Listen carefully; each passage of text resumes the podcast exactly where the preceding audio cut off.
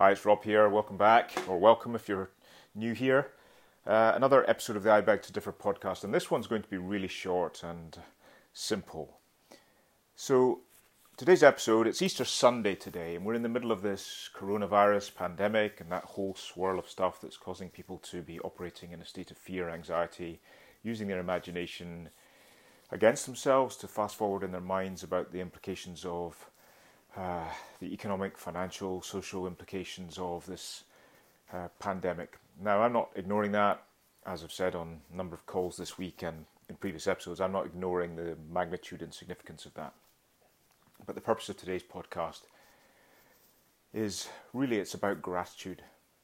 We're we're so conditioned to get up and get into our day and move forward with it on our, in our day, uh, trying to get things done, trying to get to the end of the month, earn more money, um, whatever whatever it is, we're conditioned to be on the go and to be wanting, to be in a state of wanting more of something that we've not yet got, or uh, perhaps that's to do with our health or better relationships or money. We're just conditioned to want, and actually, happiness and joy is instantaneously available to any one of us if we can connect with all that we have in our lives to be grateful for. Times like this, it's very easy to be focused on what's wrong with the world and what we've got to be scared and worried or anxious about. Uh, but actually, we have the power to to come into the present moment and to consider all that we have to be grateful for.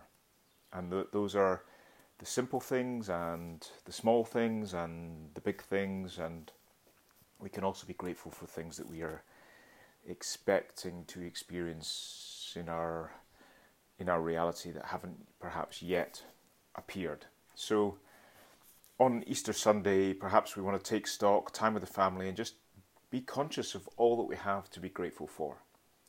Grateful for our families, for our loved ones, grateful for our health, our well being, grateful that we've got a roof over our heads, grateful for hot and cold running water, grateful for the weather, irrespective of what it, what's going on in your part of the world.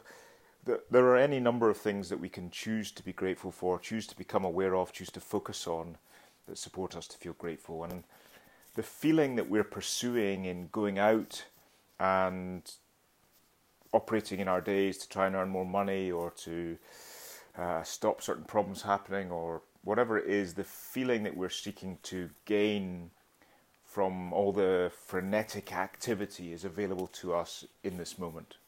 We don't have to go out and get the feeling. We have the ability through expressing gratitude, the emotional signature of gratitude, to experience happiness and joy and fulfillment right now in this moment, irrespective of what's going on around us that we could uh, that we could focus on that is not good, that's going to throw us off track, that is um, that is not what's wanted. Because it's really all about the quality of our lives depends on the degree to which we're able to focus on what it is that we want. So I said I'd keep this short, or I said this would be a short episode. Uh, it may not turn out to be the shortest, but my message for today, my encouragement for today, and if, or whenever you're listening to this, is to start to get into an attitude of gratitude where you're consciously in any given day getting up, always best expressed in the morning as a conscious practice because it tees you up for the day. But just to choose to be aware of five or ten things in your life that you have to be grateful of. And as I say, often it's the small things, the things that we take for granted every day, that so many people in the world do not have available to them. Be grateful for your health and be grateful for some of what you've not yet experienced in your life in the faith that it's on its way to you if you're getting up every day and moving towards it. So that was it. Start expressing that emotional signature of gratitude. Watch how your life changes. You are the center of your own universe. The universe is responding to you at all times. That's a bit of a uh, bit of a stretch for, for some. It certainly was for me for a long time. But um, we are powerful beings and conscious creators, and we're also unconscious creators. So the more you focus on the good, the more you will draw good into your life. All right, have a great Easter Sunday. Um, just under five minutes today. I'll leave you to it. Enjoy. Speak soon. Bye.